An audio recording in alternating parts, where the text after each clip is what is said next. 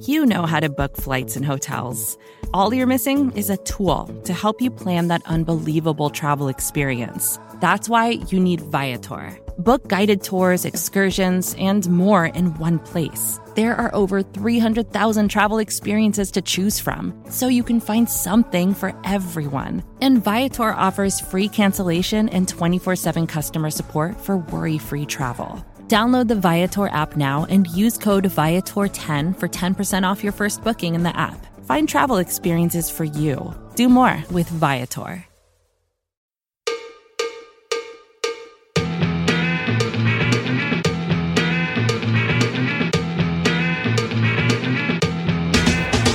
Start!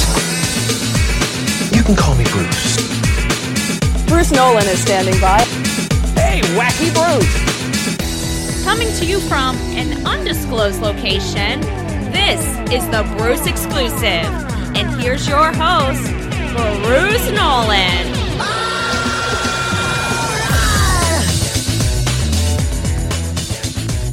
Ladies and gentlemen, boys and girls, children of all ages, welcome to another edition of the Bruce Exclusive, a Buffalo Rumblings podcast. I'm your host, Bruce Nolan. You can find me on Twitter and Instagram at Bruce Exclusive. Welcome back. Welcome back. The biggest game of the year is upon us. The Buffalo Bills will play against the New England Patriots again this upcoming Sunday in what is being tabbed as the biggest game of the year. And I think it's interesting because what you have happen is that when you don't perform the way that you want to perform in the biggest game of the year, it creates further biggest games of the year. So if the Buffalo Bills would have beaten the New England Patriots, this game wouldn't be as big. If the Buffalo Bills would have beaten the Tennessee Titans earlier in the year, this would not be as big of a game. But it's almost like past failures to get the job done create future opportunities for things like the biggest game of the year. And I just think that's funny. But we have a game to talk about that is not Buffalo Bills, New England Patriots. It's Buffalo Bills, Carolina Panthers. And what we learned after missing two in a row, where we as a fan base would have preferred the team win, and then picking up a W versus the team that you should have picked up a W against, is that the coaching staff of this team that was criticized by the media, by me, by fan bases over the last couple of weeks showed some tendencies against the Carolina Panthers that run counter to what you had previously seen. And I think that that's encouraging because what it shows you is it shows you adaptability. And that's what you want from your coaching staff. You want a coaching staff that has a plan, but is willing to move off of it if it's not working. I'll give you a great example. Devin Singletary got 95.7% of the Buffalo Bills rushes from a running back position against the Carolina Panthers. It isn't just a season high for him, but it's the season high for any Buffalo running back. That's a lot different than what we historically have said about Sean McDermott. Earlier this offseason, I did an article about whether or not there was going to be a bell cow running back in Buffalo this year, based on the things that Sean McDermott has said, based on their previous activity, based on the things that Sean McDermott's GM has said, based on what the GM has had his mentors say. All of this stuff together came to lead me to the conclusion that Buffalo Bills were not going to have a bell cow running back. Sean McDermott flat out has said it's not good for one running back to carry the load. Well, one running back carried the load against the Carolina Panthers. They weren't getting the consistency they wanted out of the running game, and they thought one of the potential solutions to this was to give the overwhelming majority of the carries to one running back. And that's what they did, which not just goes against what he said, it goes against all the actions he has displayed since he has been the head coach of the Buffalo Bills. If that's not adaptability, I don't know what is. How about running on first and second down? You know how much I dislike running on second and long. But pass protection was garbage. Spencer Brown at left tackle was really, really not good. They knew this. So you got to do what you got to do. Historically, I have openly said that pass first will always be my preference unless there are extenuating circumstances. Because those things happen. You can't just say, well, we're a pass first team when there's, you know, 60 mile an hour winds and you can't throw the ball. Now, if you try to throw the ball and you end up being successful and you, turns out you can throw in those wins, then sure, by all means, let's go. Let's do it. We talked about that a couple weeks ago. Once the team finds out that Josh Allen can throw in those wins, then let's go. Let's do it. But if there are extenuating circumstances, I understand why you'd be a little bit more, I don't even use the word balanced, but run a little bit more. One of those extenuating circumstances is weather. The other extenuating circumstance is my line is garbage. I have a player I would vastly prefer to not be playing at left tackle, playing at left tackle. So his strength is run blocking. We're going to run a little bit more. So, what I saw from Brian Daboll and Sean McDermott, specifically when it comes to offense, is a difference between the way that they have historically acted, the things they have historically said, and their actions on Sunday. And I think that's a good thing. You might think that makes them inconsistent or hypocrites or wishy washy. No, it makes them adaptable. When there is additional data, additional actions must be required. And so for me, I look at that as a positive. Speaking of Devin Singletary, he was perfectly fine. He is clearly, in my mind, at this point, the best all around back on the team. I made an argument a couple months ago that Zach Moss should be the first man up and should be given an opportunity to run the ball against good rush looks, the way that Devin Singletary has historically been allowed to run the ball against good rushing looks. Well, he got his chance. It didn't work out. I was wrong. Devin Singletary is not as good of a pass protector as Zach Moss. And now that we've seen Zach Moss in a little bit better situations a couple weeks ago, and he didn't quite deliver the way we wanted to deliver, if you want to continue to give Devin Singletary the lion's share of the running back touches, I'm fine with that. I'm completely fine with taking my L when it comes to Zach Moss. That does not mean that Devin Singletary is an ideal running back in all circumstances because the offensive line still needs upgraded. So if you're looking at upgrading the offense this offseason, I'm completely fine with an addition to the running back room. Now, we're going to have some discussions, I'm sure, this offseason about the method by which you can upgrade the running back room, whether that's a free agent signing, high draft pick, things like that. And I'm sure that we will probably have some robust dialogue because just so you know, I'm not going to be in favor of a first round running back because I'm never in favor of a first round running back because the data is always the same. Eventually, could there be different data that would allow me to change my mind the way Sean McDermott and Brian Daboll did? Yes. That could absolutely happen. Nothing is set in stone. It's just based on the information you have available at the time. But for now, Devin Singletary, lion's share of the running back touches, completely fine. As mentioned before, Spencer Brown was not good at left tackle. And here's something I think we need to talk about. Spencer Brown has not been good this year. He's had moments of promise this year, but he has not been good. Under no circumstances should we look at Spencer Brown's play as a rookie and say he's been good. He's had flashes of brilliance because he's a freak athlete, and that's what freak athletes can give you. But he's played like a raw rookie. And overall, his quality of play has not been high. His promise is still high. I'm still encouraged. I'm still saying, hey, let's roll him out at right tackle and let him develop. But he has not been good. I bring that up specifically to say that if there were people out there who were trying to run Dion Dawkins out of town earlier this year, now you've had an opportunity to see what below average to not good left tackle play actually looks like. Well, Bruce, you're not being fair. you're comparing Dion Dawkins to Spencer Brown. One of them's a fifth year player, the other one's a person who's only started a couple games. I'm not comparing the two of them. I'm comparing benchmarks. If you thought Dion Dawkins was not a good tackle, no, no, that's what not a good tackle looks like. Now you have context. That's what not a good tackle looks like. We have done this thing this year where we have had lowlights that have stuck out in our mind. The Tennessee game, the Pittsburgh game, the Jacksonville game that have stuck out in our minds. When, mind you, overall, the Tennessee game was pretty good for Dion Dawkins, but he got blown up on the last play, and that's all anyone remembers.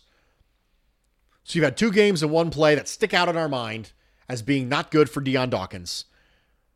And no matter what he does for the rest of the year, it doesn't matter. The jury is out. The verdict has been decided. He's not any good. You don't even care what you see. You don't care what you see on film. You don't care what the metrics tell you. You don't care how it compares to any of his previous years. All you know is you saw those things, they're embedded in your head, and you can't get it out now. You have seen what you need to see. And that, that's what we do. We focus way too much on highlights when it comes to Spencer Brown, and we focus way too much on lowlights when it comes to Dion Dawkins. But they're not even in the same planet as far as quality of play right now. Dion Dawkins remains an above average left tackle, although he had some lowlights. Spencer Brown remains a markedly below average tackle, although he had some highlights. But we can't live in the middle. We're not comfortable living in the middle. Everyone is either perfect or garbage. Dawkins is a victim of the exact same phenomenon as Brian Daboll The idea that someone who is not perfect is therefore easily replaceable. I criticized Brian Daboll on this podcast not too long ago. Also, Sean McDermott for some of the play calling stuff, some of the stuff I didn't like. They're not perfect. Sean McDermott's not perfect. But there should be a significant gap between they're not perfect and we should fire them. Huge gap exists there. But for a lot of people, that gap is about the width of their patience online. That's how wide that gap is. If they're not perfect, we fire them. But other people, if they're not perfect, we say you can't hold them that standard. If Josh Allen makes a bad pass and someone says, oh man, that was a bad pass from Josh Allen. Well, I don't know anyone who's held to the standard of Josh Allen. You can't expect him to be perfect. We hold people to completely different standards. I don't think Sean McDermott is the best head coach in the league. I don't think he needs to be to be worthy of being the Bills head coach. I don't think Brian Daboll is the best offensive play caller in the league. I don't think he needs to be to be worthy to be the Buffalo Bills offensive play caller. Josh Allen is not the best quarterback in the league. I don't think he needs to be to be worthy of being the Buffalo Bills starting quarterback. Dion Dawkins is not the best left tackle in the league.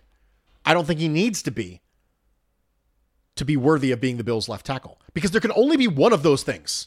Aaron Rodgers is again playing out of his mind this year. There's a reasonable chance he wins the MVP back to back. If your standards are not the best, therefore sucks, not perfect, therefore sucks, I don't know what to tell you. I saw somebody on the internet who called Dion Dawkins a slob. I thought to myself, I'd love to see you against Dion Dawkins in a three cone drill. Well, Bruce, I'm not a professional athlete. Okay, well, he's really good compared to other athletes at a three cone drill. Just in case you were wondering, the three cone drill for Dion Dawkins was 7.3. 7.3.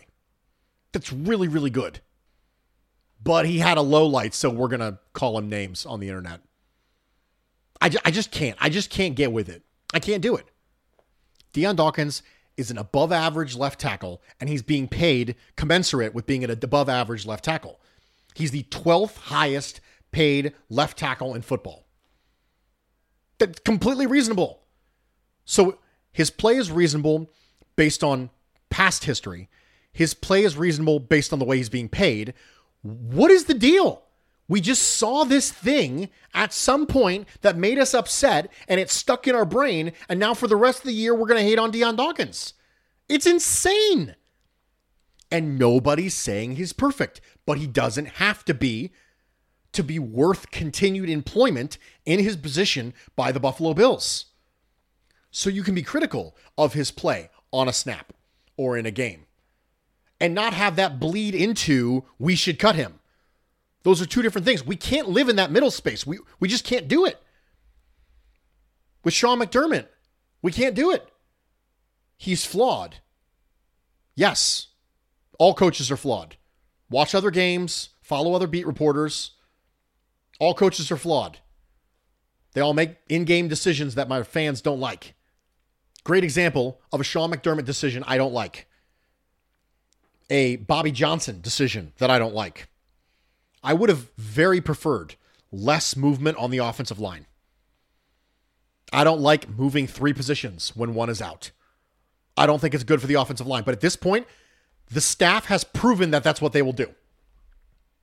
They will try and get the best perceived five on there, and they don't care as much about number of simultaneous offensive line moves as they do about getting the best perceived five on the field. I would personally like as little disruption as possible. But that's not how they feel. So for them, Cody Ford in, Daryl Williams to right tackle, Spencer Brown to left tackle. They'll make three moves to replace one person. At this point, we should no longer be surprised. As long as Sean McDermott is the coach and Bobby Johnson is the offensive line coach, this is what we're going to get. I don't like that. I don't think it's the best way to go about doing it. But that's what they're going to do. So now I have a decision to make. Is that thing by itself enough for me to say, fired Sean McDermott? No, of course not. It's a decision that he makes consistently based on a belief he has that I disagree with. Is that enough to fire him? No, of course it's not enough to fire him. But if I don't know any other coaches if I don't know any other situations, then I might think that's an egregious thing because I have no frame of reference. So we should acquire frame of references. That will help us find the middle ground. That's the last thing on this point before we go to break. It will help us find the middle ground if we gain perspective. And the way we gain perspective is to watch teams who aren't us. It's to follow beat reporters that aren't our beat reporters. I've mentioned this a million times. It's the best way to get perspective on the league and where your team falls within it, how your team is viewed by other people who aren't you. We get so insulated that we lose perspective. And we lose perspective, we don't find the middle ground. So everything becomes either he's perfect and we can't criticize him at all, or I criticize him and now I want to fire him. The title of this podcast is I Have the Middle Ground. Of course, it's a play on Star Wars because any opportunity to get just an absolutely horrendous pun in there, I have to do it. But if you find most of your opinions fall on the he's perfect or we should fire him standpoint, then your middle ground probably isn't big enough. And if your middle ground isn't big enough, you probably don't have the perspective that you need. We're going to take a quick break. Stick with me. We'll be right back. Vacations can be tricky. You already know how to book flights and hotels, but now the only thing you're missing is, you know, the actual travel experience. Because is it really a vacation if you're just sitting around like you would at home? You need a tool to get the most out of your time away. That's where Viator steps in. You can book guided tours, activities, excursions, and more in one place to make your trip truly unforgettable. Viator has over 300,000 travel experiences to choose from. Everything from simple tours to extreme adventures and all the niche, interesting stuff in between. So you can plan something that everyone you're traveling with will enjoy. Real traveler reviews give the inside scoop from people who already been on the experiences you're considering, so you can plan with confidence. Free cancellation helps you plan for the unexpected and 24 7 customer support means you can travel worry free. Download the Viator app now and use code Viator10 for 10% off your first booking in the app. Find travel experiences for you. Do more with Viator. Welcome back, everybody, and thank you for joining me for this edition of the Bruce Exclusive, a Buffalo Rumblings podcast. I'm your host, Bruce Nolan. You can find me on Twitter and Instagram at Bruce Exclusive. Welcome back. We talked about middle grounds. We talked about Singletary. We talked about evolution and adaptability. There's some other things I want to talk about when it comes to Bills Panthers and some of the trends that we're seeing from this Buffalo Bills team. I wrote an article for BuffaloRumblings.com on Harrison Phillips because I think there's something here we need to discuss. Going into this year, one of the things that I said was that we were hopeful to get Star Lotulelei back so that it would be possible to have one reasonable one tech defensive tackle on the team. That's what I wanted. One reasonable defensive tackle on the team that was a one tech. And a lot of people were like, well, what about Harrison Phillips? And my answer was, I would not classify him as a reasonable starting caliber one technique. He's been hurt too much. And when he did play, I don't think he was very good in 2020. He was starting to turn around in 2019. But then the Bengals game happened. He got hurt. And I thought at the time that he was starting to maybe eat into Star Lotulelei's snaps a little bit. Well, here we are, two and a half years later. And Harrison Phillips started over Star Lotulelei the last time we saw him on the field. And I feel like no one's talking about it, but I kind of feel like we should. So we've got this player who was a former third round pick out of Stanford, famously had his selection announced by Pancho Villa. And now he's starting over Star Lotulelei. And no one's talking about it. He's going to be an unrestricted free agent at the end of his rookie deal at the end of this year. And the Buffalo Bills are notoriously short on defensive tackles next year. Ed Oliver, Star Lotulelei. That's it. Those are your only defensive tackles. Butler, Zimmer, Phillips, all scheduled to be free agents. So you need bodies. So unless you want to be drafting a lot of defensive tackles, picking up a lot of UDFAs, you're going to have to worry about signing somebody. What about him? Well, the natural extension there, after I say, what about Harrison Phillips? You'll say, okay, well, how much? Because that was the main point of most of the free agency discussions that have happened on this podcast and around the content creation universe when it comes to pending free agents. Well, how much? That was a big stickler when I got to the Jordan Phillips re-signing. Was not that I thought Jordan Phillips was a bad player. It's that I thought someone was going to offer him $10 million a year. And I didn't think he was going to be worth that. Well, guess what? Somebody offered him $10 million a year. Thus far, he hasn't been worth that. But let's look at some defensive tackle signings that I think might line up with what Harrison Phillips might get. So Adam Butler signed a two-year, $7.5 million contract at age 26 with the Dolphins after his four-year rookie deal expired with the Patriots.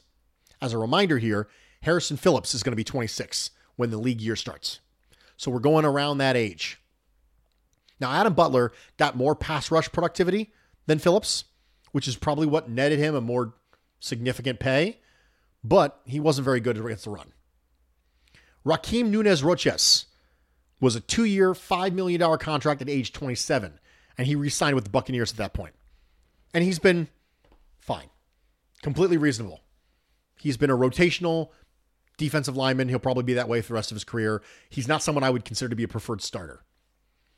Chris Wormley signed a two year, $4.5 million contract at age 27 to re sign with the Steelers after his first year in Pittsburgh. Now, he came to them from Baltimore, the division rival, and he's been a solid defender. I mean, he's been good against the run, he's been good against the pass. And I think this is a good target when it comes to Harrison Phillips. I think Wormley has been better, but he also didn't get hurt until his first year in Pittsburgh. This year, he's in the middle of a breakout season. He's got career highs in sacks and pressures because he's been given a career high in snaps. So Harrison Phillips, as we mentioned, is going to be 26. So if the Bills want to re-sign him, I'm thinking like two years, four to five million dollars. Would that be reasonable? I think so.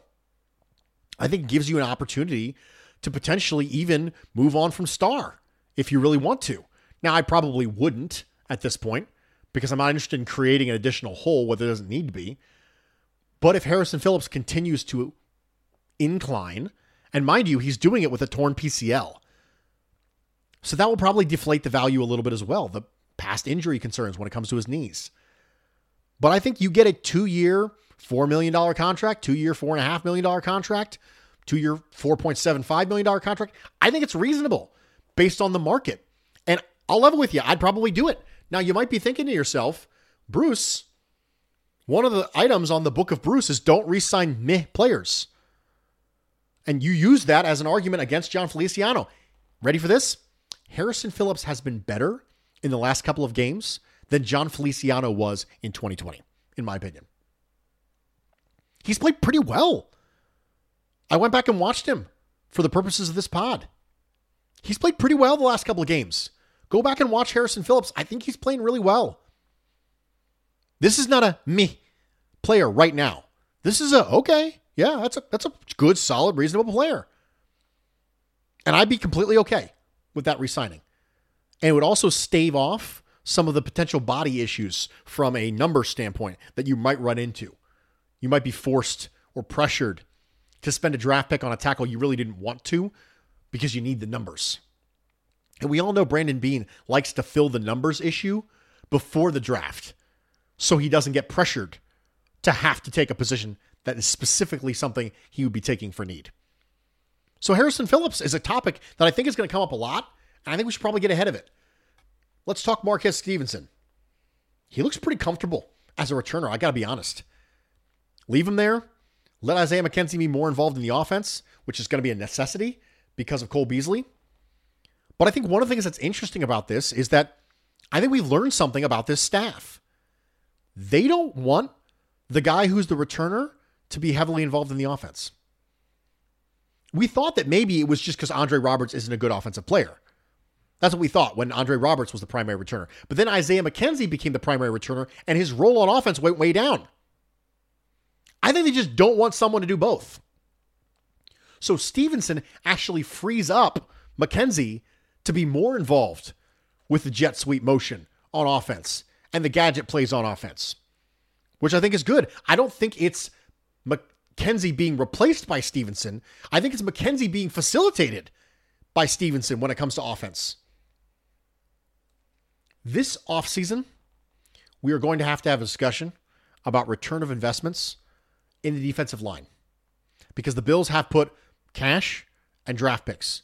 And so far, they haven't seen it in regards to pass rush productivity from those picks. That's important. It's very important we specify that. I don't know if you know this or not, but Gregory Rousseau is right now an extremely good edge run defender. Really good. But the results haven't been there for AJ Epenesa, Boogie Basham, Gregory Rousseau when it comes to pass rushing. And that's something we're going to have to talk about. But I want to get ahead of the narrative now. Because when we talk about that, when we talk about the ROI, we need to specifically make it about pass rush.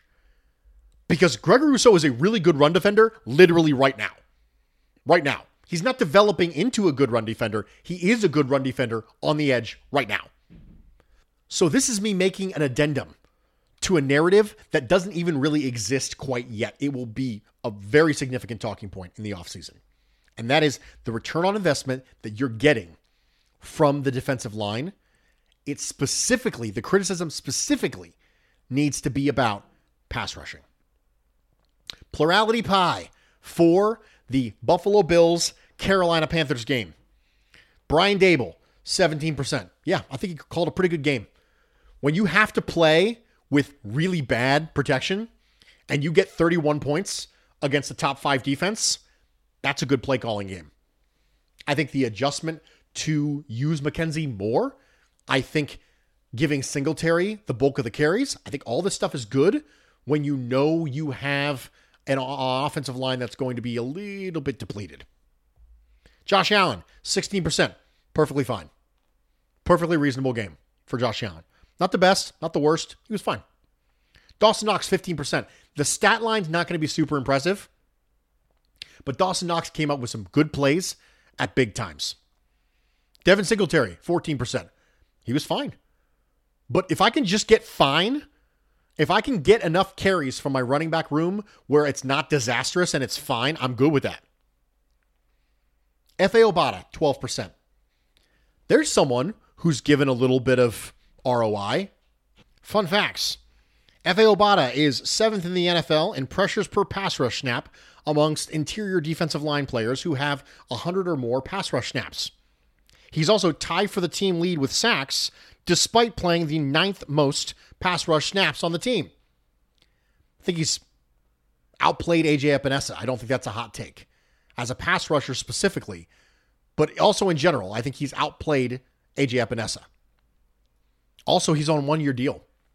I would very much like to see more of him to know if the Bills should re sign him this offseason because I've always been intrigued. But because of the rotation, you haven't got a chance to see him as much as you would like. But at this point in the season, you're looking for sparks where you can get them. And I think you've gotten a little bit from Efe Obada.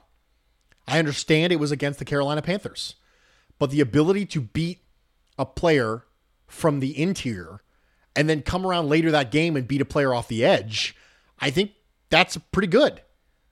And given the fact that the Bills are looking for juice and a spark from their down defensive linemen, I think it might be time for Efe Obada to play a little bit more snaps. Other, 12%. So Brian Daboll 17, Josh Allen 16, Dawson Knox 15, Devin Singletary 14, Efe Obada 12, other 26, plurality pie. We've got a couple emails to get to.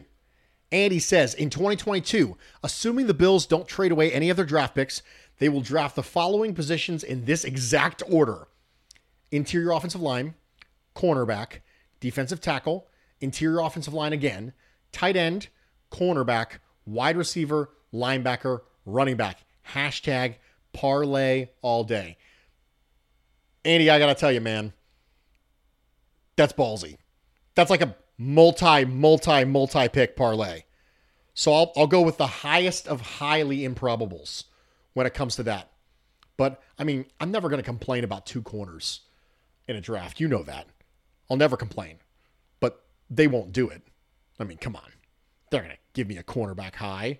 They love to torture me. They love it. They, they think it's hilarious that Bruce squirms and cries out in the darkness when the Bills don't draft any cornerbacks. Frederick says, Bruce, thanks for all the hard work and effort you put in every week to entertain us Bills fans, and shout out to your wife. She must be incredibly patient. what does that mean, Frederick? That was the best backhanded compliment I've ever gotten in my entire life. Shout out to my wife. Yes, she is incre- incredibly patient. She is a goddess walking amongst mere mortals. So you're not wrong. His cold take is this the biggest pieces of the plurality pie for 2021 Colts and Pats game go to Brandon Beane. In focusing on building a roster that can defeat the Chiefs, he forgot you have to win the division first. The team will have to play in some tough fall and winter conditions in New York, New Jersey, and Massachusetts. Unfortunately, the decisions in the last couple of off seasons have come back to bite us. And I don't think they can do anything about it this offseason with limited cap space and the fact that interior offensive line rookies take time to develop. Other quick observations 2021 Bills are literally the fifth grader bully who beat up all the small kids but start crying when challenged by somebody their size. Number two, I cannot wrap my head around the personnel decisions Monday night keeping McKenzie inactive. It's okay if you don't trust him with returning the football, but he brings speed to a slow backfield. I'm also surprised they didn't utilize Gilliam more as an additional blocker. Number three, Bill Belichick's game plan was not genius, but he utilized his team strength and was able to limit his weak armed quarterback's weaknesses. Four, McDermott's decision to go for an extra point when Pats just completed a two point conversion in a game you know will be close. Random food thought best cold soup is pea soup. I'll level with you. I haven't had cold soup in so long. I'm inclined to agree with you. I think it's soup that's probably best cold, which is very, very rare. But I haven't had pea soup in a really long time. So I'll get back to you on that. I understand this argument that the Buffalo Bills were built to beat the Chiefs. And because of that, they weren't able to be built to beat anybody else. But I'm not entirely sure that that's necessarily true. I think that was a big part of the fan narrative. But the entire offseason, all that Brandon Beane and Sean McDermott talked about was winning the division. Like that was the whole thing. I don't know if they necessarily built the team to beat the Chiefs as much as we talked about them building a team to be the Chiefs this offseason. I think Sean McDermott looked at 2020 and said that pass rush is not good enough. And we've got two pieces that are a little older, and Jerry Hughes and Mario Addison, and we need to reinforce. And so they did. I don't necessarily know if that was necessarily a Chiefs thing, as it was a we're still not where we want to be. If we suffer through a retool on the defensive line this upcoming offseason, it'll be the third season in a row when they did that. They're just going to keep working on that until they get it right. So I don't know if they necessarily did that. Now, we talked about before that perhaps Sean McDermott took away the wrong lessons, but that's not really a Brandon Beane thing from a team building standpoint.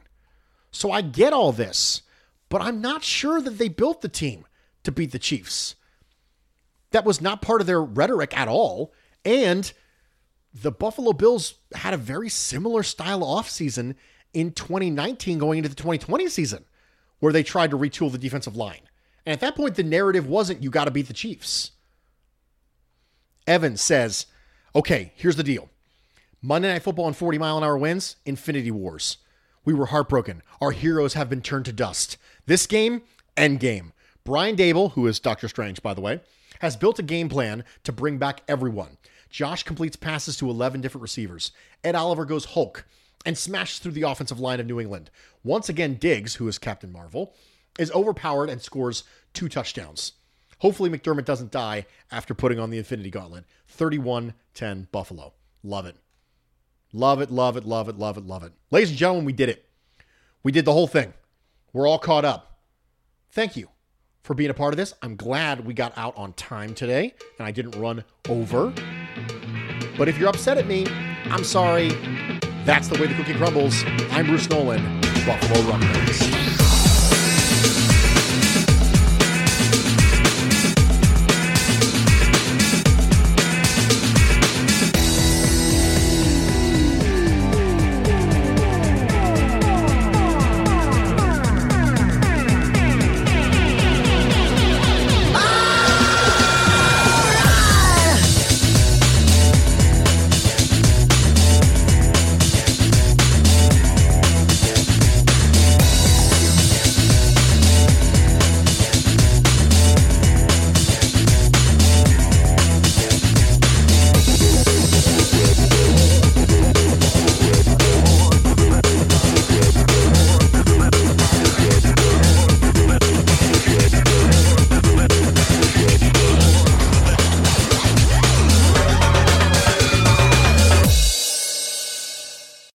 Support for this show comes from Fundrise. Buy low, sell high. It's easy to say, hard to do. For example, high interest rates are crushing the real estate market right now.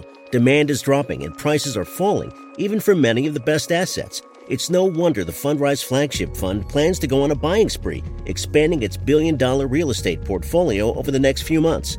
You can add the Fundrise Flagship Fund to your portfolio in just minutes and with as little as $10 by visiting fundrise.com/fox. Carefully consider the investment objectives, risks, charges and expenses of the Fundrise Flagship Fund before investing. This and other information can be found in the fund's prospectus at fundrise.com/flagship. This is a paid advertisement.